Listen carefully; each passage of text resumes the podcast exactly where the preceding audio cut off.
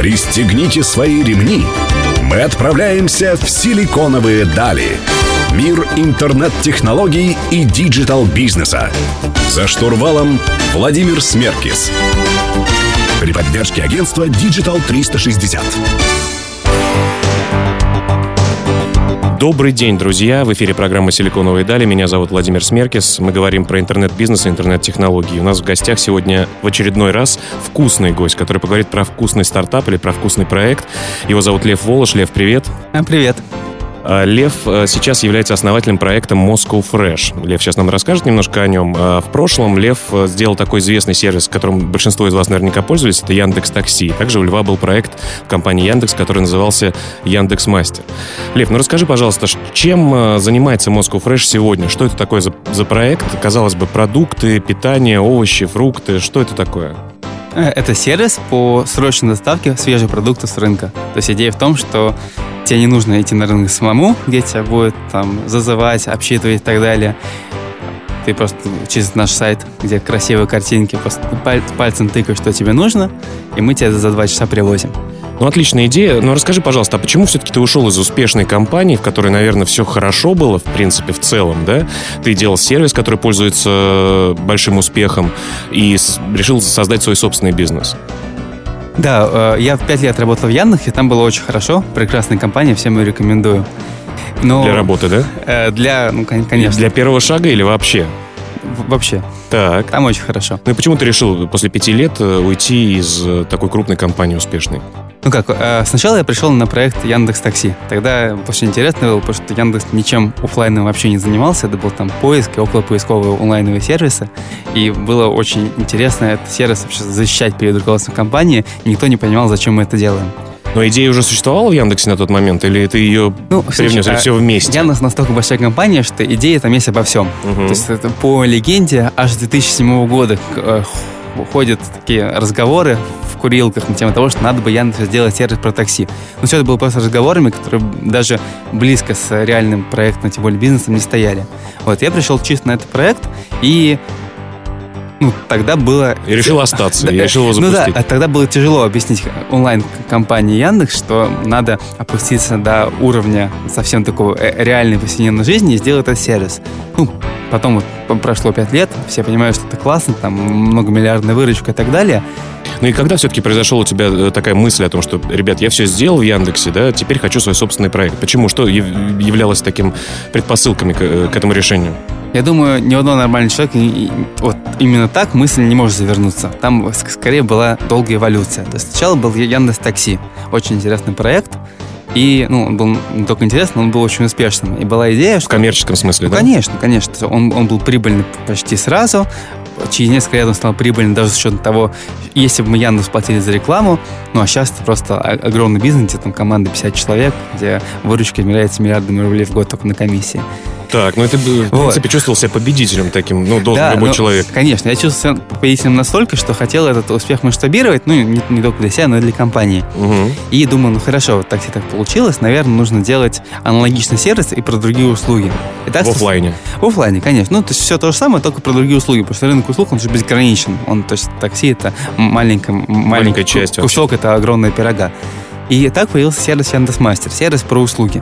Задумался он как, что вот в Яндексе миллионы запросов э, задается каждый месяц про услуги. Люди Хочу повесить пол. Хочу повесить пол, хочу вызвать сантехника, хочу переехать, хочу убрать квартиру и так далее.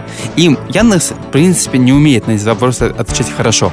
Ну, просто потому, что он показывает мы либо рекламу, либо SEO-выдачу. И, ну, на самом деле, там всем понятно, что ответ Яндекс не релевантен в том плане, что наверху находились компании не лучшие, а самые те, кто больше всего заплатили. Да, либо хорошо оптимизированные. Ну, это все, все равно. Заплатили в один карман или в другой.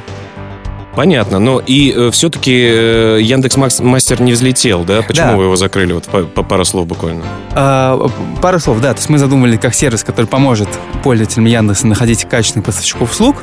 Мы его запустили в таком виде, но стало понятно, что люди настолько уже интернета боятся, ну, потому что там раз за разом их обманули, что буквально там 9 из 10 случаев люди ищут исполнителей в, э, ну, просто по знакомым, а не в интернете. Поэтому просто Яндекс Мастер оказался сервис слишком маленький в масштабе Яндекса. Понятно. Ну что ж, поговорим о том, э, как делать сервис в реальном рынке с реальными людьми и делать его хорошо. Э, поговорим об этом с Львом Воложем, который, который у нас сегодня в гостях. В программе «Силиконовые дали». Оставайтесь с нами, не переключайтесь.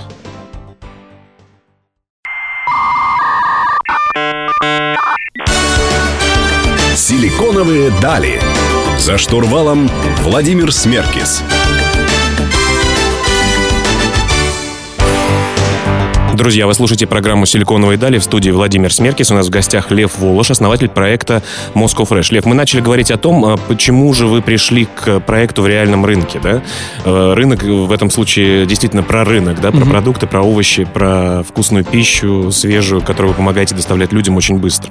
Расскажи, пожалуйста, вот мы начали говорить про Яндекс Мастер. Э, да, ну мы начали говорить про Яндекс Такси, поняли, что хотели масштабировать на другие услуги, запустили Яндекс э, Мастер, потом поняли, что из-за того, что люди привыкли искать поставщиков услуг в реальном мире, а не в онлайне. Сервис для Яндекса был слишком у друга. маленьким. Да, да, да. То есть там были сотни заказов в день, что для меня, как личный ну, индивидуальный предприниматель, было бы классно. Для Яндекса это просто ничто. Это не, слишком маленькая в масштабах большой компании. Да, и поэтому Яндекс принял решение сервис Яндекс Мастер закрывать, потому что просто там ждать 5 лет, пока люди переучатся, ну просто это было нерентабельно и нецелесообразно для такой большой компании, Вообще, как Яндекс. возможно рассмотреть такой вариант, что через там 5 лет, когда люди уже созреют, э, э, сервис может быть восстановлен?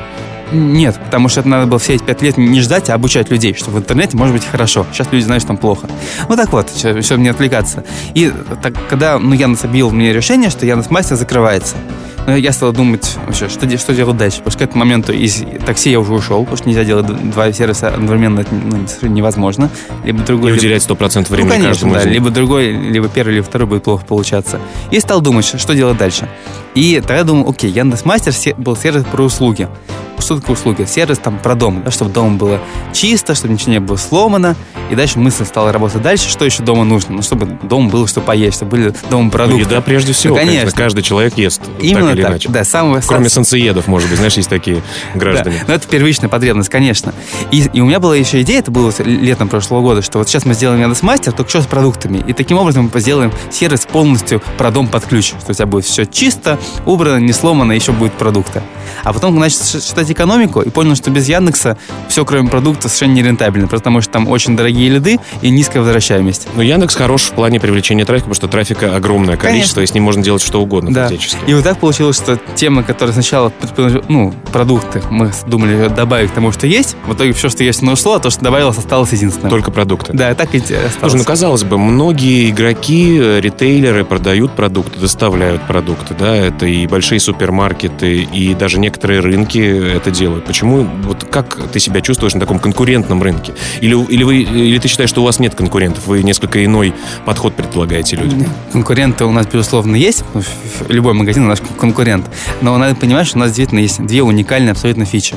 Первое, что мы доставляем продукты тут же. То есть мы не то, что заказы приняли вчера, за ночь их собрали и загрузили в грузовик, и он по Москве поехал. Два часа, по-моему, да, у вас? Да, мы доставляем их тут же. То есть мы получили заказ, все, мы уже побежали на рынок его собирать, и тут же отдали курьеру, он к тебе поехал. То есть, ну, два, Про... два огромных преимущества. Тебе не надо планировать, что ты захочешь есть завтра. Ты хотел есть, продукт мы тебе привезли. А второе, у тебя вот это нет истории, что курьер приедет на машине с двух до, до, до шести вечера. Нужно ждать да, его. Да, да, Тут нет, все четко. Тут у нас курьер выезжает, он при, ну, в течение там, часа будет у тебя. Все, час на сборку заказать, час на доставку. Это первое. Это первое конкурентное преимущество да, ваше. ну, это, э, чем мы отличаемся от доставки с рынка, да. если они существуют.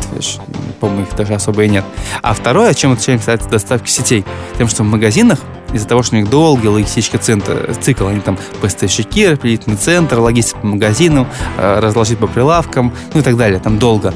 Они не могут продавать свежие продукты так, как это делается на рынке. Там в основном все ну, продукт долгого хранения. То есть mm-hmm. это Вокруг... То есть касается овощей тоже? Конечно, там есть овощи, что они будут более нитратные, если продукты, они будут консервированные, ну, то есть вредные. Ну а где вы реально берете свои продукты? Вот. На реальных рынках? Да, вот сейчас у нас большая часть продуктов ведется с дорогомиловского рынка. Да. Фрукты, если мы знаем, что их заказывают много, мы берем с оптового э, рынка, то есть, ну, понятно, да. где продают не поштучно, а ящиками. Ну, по сути, это ровно тот же самый рынок.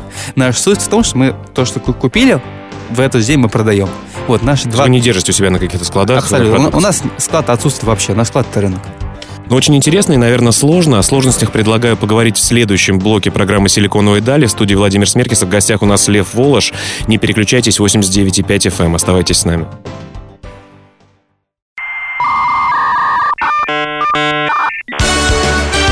«Силиконовые дали». За штурвалом Владимир Смеркис.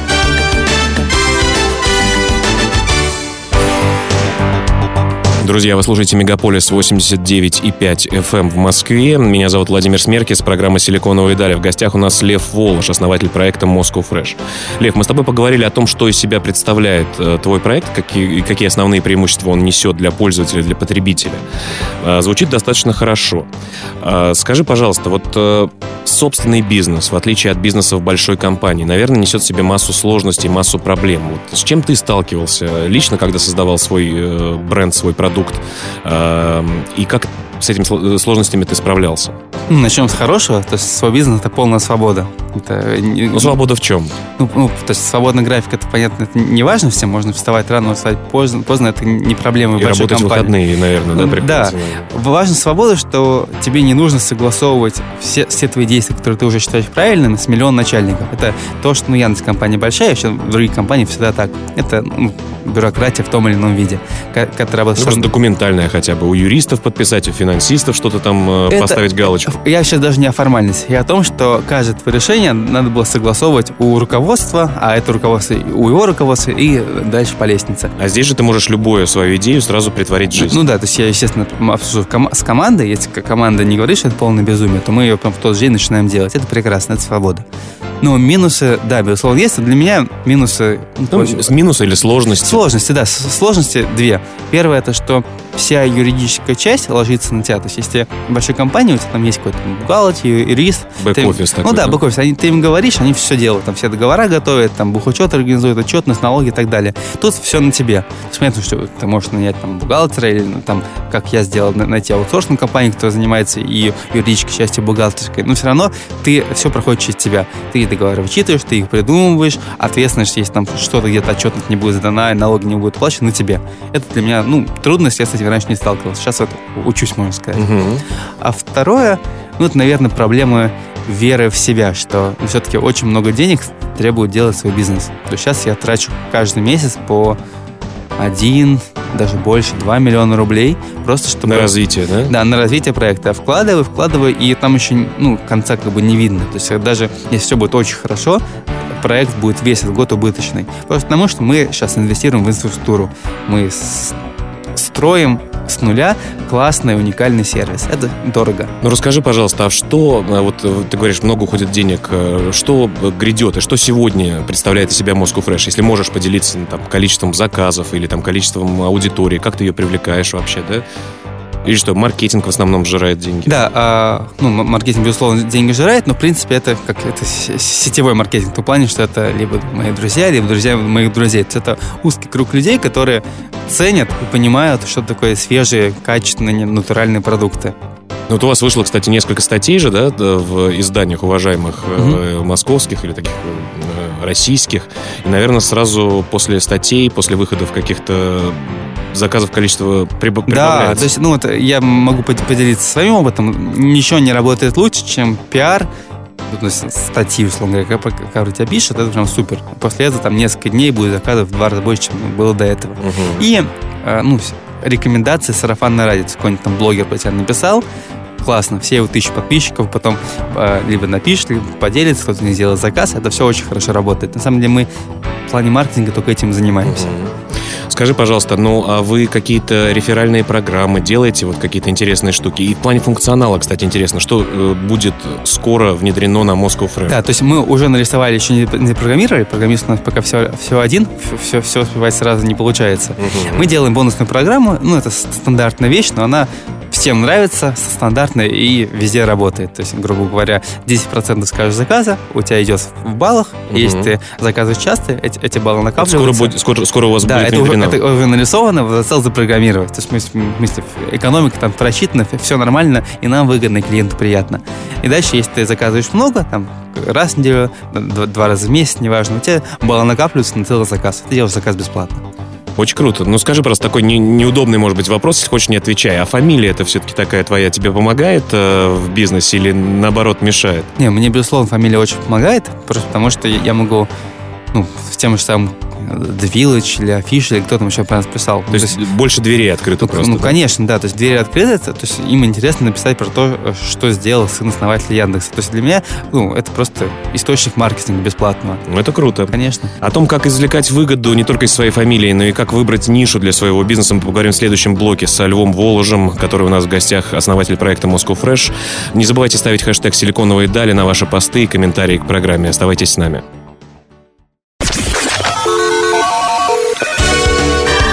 Пристегните свои ремни. Мы отправляемся в силиконовые дали. Мир интернет-технологий и digital-бизнеса. За штурвалом Владимир Смеркис. При поддержке агентства Digital 360. Друзья, в эфире программа «Силиконовые дали». Меня зовут Владимир Смеркис. В гостях Лев Волож, основатель проекта Moscow Fresh. Лев, ну отлично, ты выбрал свою нишу, э, свой проект э, из, из того, чем ты занимался ранее, там, Яндекс Мастером, да, то есть такой а, а, относительно уберизации каких-то действий пользователей и их монетизации, да. А вот как ты рекомендуешь молодым предпринимателям, которые нас слушают, да, или там начинающим, или э, тем, кто только задумывается о своем собственном бизнесе, от чего нужно идти при выборе собственного дела? Из богатой ниши, из проблемы собственной, из какой-то боли, которая тебя беспокоит? Что наиболее правильным было бы? Как ты считаешь? Я считаю, что тут нет и не может быть какого-то одного совета, рекомендации. Все очень индивидуально. То есть в моем случае, ну, вот два фактора. Первое, что такого сервиса мне очень не хватало, это к вопросу о боли, который я решал. Ну, действительно, э, срочной доставки в Москве не существует, а планировать, что я буду есть завтра, учитывая, что я не готовлю, мне очень сложно. И второе, что свежие продукты в Москве достать ну, реально трудно. То есть это ехать на рынок, там это Стоять в очереди. Парковаться негде, тебя кричат, обсчитывают. Ну, это реально... Уметь торговаться. Да, да, ну, это проблема. А в магазин приходишь, ну, там, если это какой-нибудь Глобус Гурме, там очень дорого, а если это обычный магазин, там все, ну, просто... Все очень грустно. Е, е, е, е, е. Ну, да как такое есть? Это не, не очень классно такая интерпретация. Ну, вот, была проблема. Я ее сам для себя решил, и более того, ну, наша динамика заказа показывает, что я решил не только для себя, но и для всех людей, таких как я. Их, в принципе, достаточно. То есть сейчас у нас мы за все время привлекли ну, тысячи человек. Это, то есть тысячи человек за 4 месяца, которые нашим сервисом воспользовались. Скажи просто, а вы сейчас э, существуете на собственные инвестиции или вы привлекаете какие-то внешние... То есть есть ли у вас инвесторы в вашем проекте? Нет. Планируете ли вы прибегнуть к такому, к такого рода финансированию? Ну, пока проект слишком молодой, я говорю, мы даже, даже пока, сколько мы, 4, 4 месяца назад запустились, но при этом еще даже не, большой плавание мы еще не вышли. Мы все еще сервис для друзей, такой, который, по сути, это не коммерческая история, там прибыли никакой нет. Есть... Но он растет, да, регулярно? Он ну, потихонечку. Потихонечку растет, и это нормально. То есть в таких сервисах, как, как мой, как moscowfresh.ru, там аудитория набирается как снежный ком потихоньку, то есть клиент воспользовался, он воспользуется его через месяц, через два месяца и так далее. Это такой полномерный набор клиентской базы. Но я и сам, кстати, регулярно, если честно, пользуюсь. Особенно было удобно перед Новым годом, когда мы ехали к друзьям на дачу, uh-huh. и необходимо было огромное количество еды с собой взять. Мы там заказали, я не знаю, тысяч на 25, наверное. Супер. Нет, чем больше заказов, тем нам лучше, конечно. Да. Вот. И, кстати говоря, друзья, которые мне порекомендовали сервис, тоже дали свой какой-то промокод. Mm-hmm. Сначала мне гранат привезли бесплатно, да, да, да, потом да, да. была история со скидкой какой-то. В общем, достаточно удобно.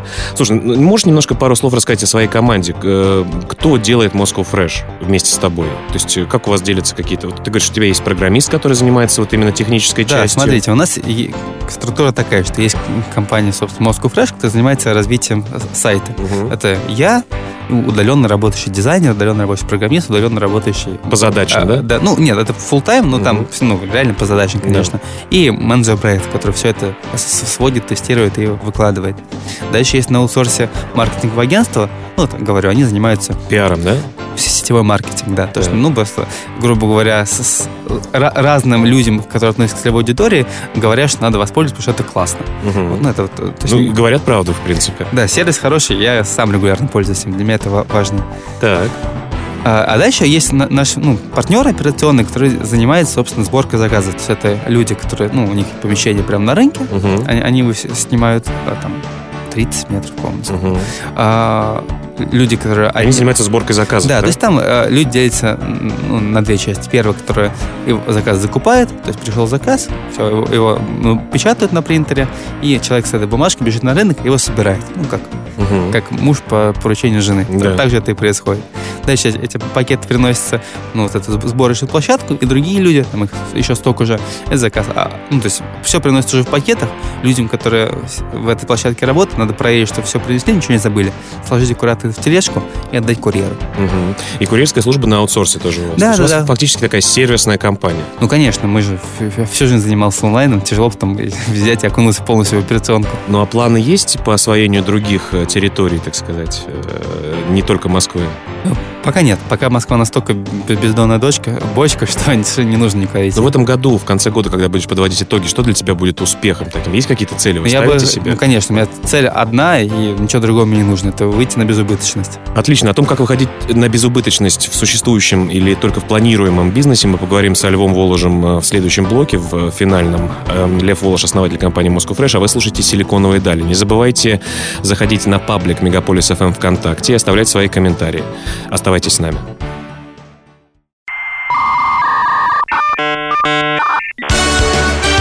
«Силиконовые дали». За штурвалом Владимир Смеркис.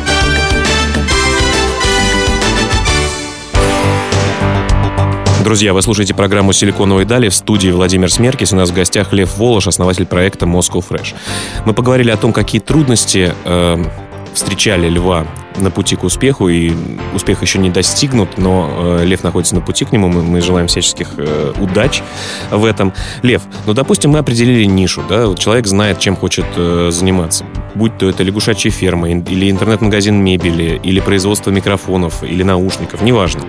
Вот как ты считаешь, что самое важное для создания успешного собственного бизнеса? Вообще нужны ли для своего бизнеса обязательно деньги или связи? Что важнее? Опять же, это очень индивидуально, потому что ну, каждому бизнесу нужно свое. Конкретно то, чем я занимаюсь, без денег построить было невозможно, потому что у меня самоокупаемость наступает на достаточно большом объеме заказов, которые ну, физически быстрее, чем за год ты никак не можешь достигнуть. Вот поэтому... Именно в количественных показателях. Да, да, то есть в моем случае количественные показатели недостижимы без достаточно больших инвестиций. А, есть другие бизнесы совершенно. Например, у меня есть друг, он занимается то, что называется бигдатой. Просто у него есть там он, есть там команда программистов, они работают по проектно бизнес по проектной не требует инвестиций ну, практически никаких. То есть под заказ они Конечно. Они, они приходят в банк и говорят, вот мы, у нас есть 5 математиков, программистов, мы возьмем ваши данные и сделаем вам рекомендации. Банк платит аванс, на аванс делается, а все, что потом, это прибыль. Угу. Это прекрасный бизнес. То есть бизнес очень бывает разные. Или бывает так, что у тебя там ну, лягушачью ферму. Тебе, может, да. в наследство она досталась, и вот ты начал потихоньку поднимать на ноги. Там дал сначала рекламу своих знакомых, лягушек стали заказывать, ты купил новых лягушек. Ну, то есть всякое бывает. Ну, а насколько важно само желание, сама мотивация человека при начале собственного бизнеса? Ну, это очень важно, потому что, ну, то есть кризис веры, это, наверное, главное, с чем сталкивается любой предприниматель, потому что тебе, ну, каким бы ты ни был везучим, все равно тебе очень долго бизнес будет не будет успешным. То есть ты, ну, требует времени, чтобы найти аудиторию, поставить все процессы на ноги и так далее, и так далее. Но если бы у тебя был э, выбор связи или деньги, Конечно, инвестиции деньги. в проект? Однозначно деньги. Однозначно, но, но при помощи связи ведь можешь привлечь инвестиции. Ну, привлечь инвестиции тоже такая химера. Кто тебе даст инвестиции, пока у тебя нет хорошо работающего бизнеса. Чтобы сделать хорошо работающий бизнес, тебе надо много денег. Понятно. Хорошо, такой вопрос. Э, как ты считаешь, э, важно ли получить опыт, э, прежде чем начать свое собственное дело в большой какой-то компании, как было, например, у тебя, да? Или можно быть таким одаренным Ломоносовым, придумать крутую идею, найти деньги, реализовать ее и стать там Марком Цукербергом? Вот как, как ты считаешь, важен ли тот опыт, которые можно получить на раб- в работе на дядю? Тоже индивидуальный вопрос опять, но встречный вопрос. Ну, у тебя есть, например, может быть, э, истории э, успеха людей, которые нигде не работали, просто сами по себе копались в чем-то, не знаю. У меня есть, например, несколько дизайнеров, да, но они чисто дизайнеры, они не предприниматели, они вряд ли станут э, такими успешными предпринимателями, да?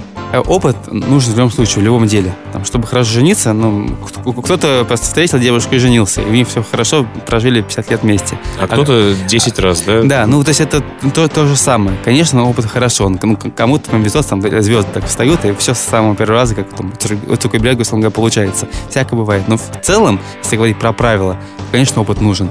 это, ну, опыт взаимодействия с людьми, опыт вообще понимания, как жизнь устроена. То есть, что будет, что не будет. Когда ты читаешь там какие-нибудь там про, про стартапы и думаешь, что вот деньги дают направо-налево, но это не так. Ну, все посмотрели фильм «Социальная сеть». Ну, конечно. Да? То есть, ну, это то, то понимание, кто приходит с опытом.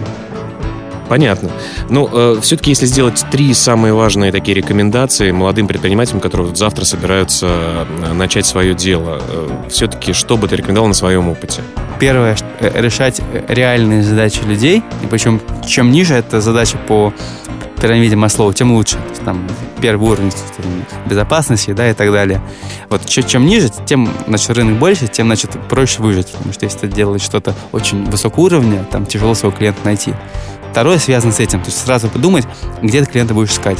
Если ты делаешь бизнес, где непонятно, либо ну, потому что очень дорого стоит лидогенерация, либо потому что вообще этих клиентов не существует, искать аудиторию, все, значит... Понимать, где она, где она скрывается. То есть, да, опять, в случае Moscow Fresh было понятно. Люди, которые любят вкусно, полезно поесть, вот они, вот они тут, тут, тут. Дал рекламу тут, тут, аудитория пришла к тебе, все понятно.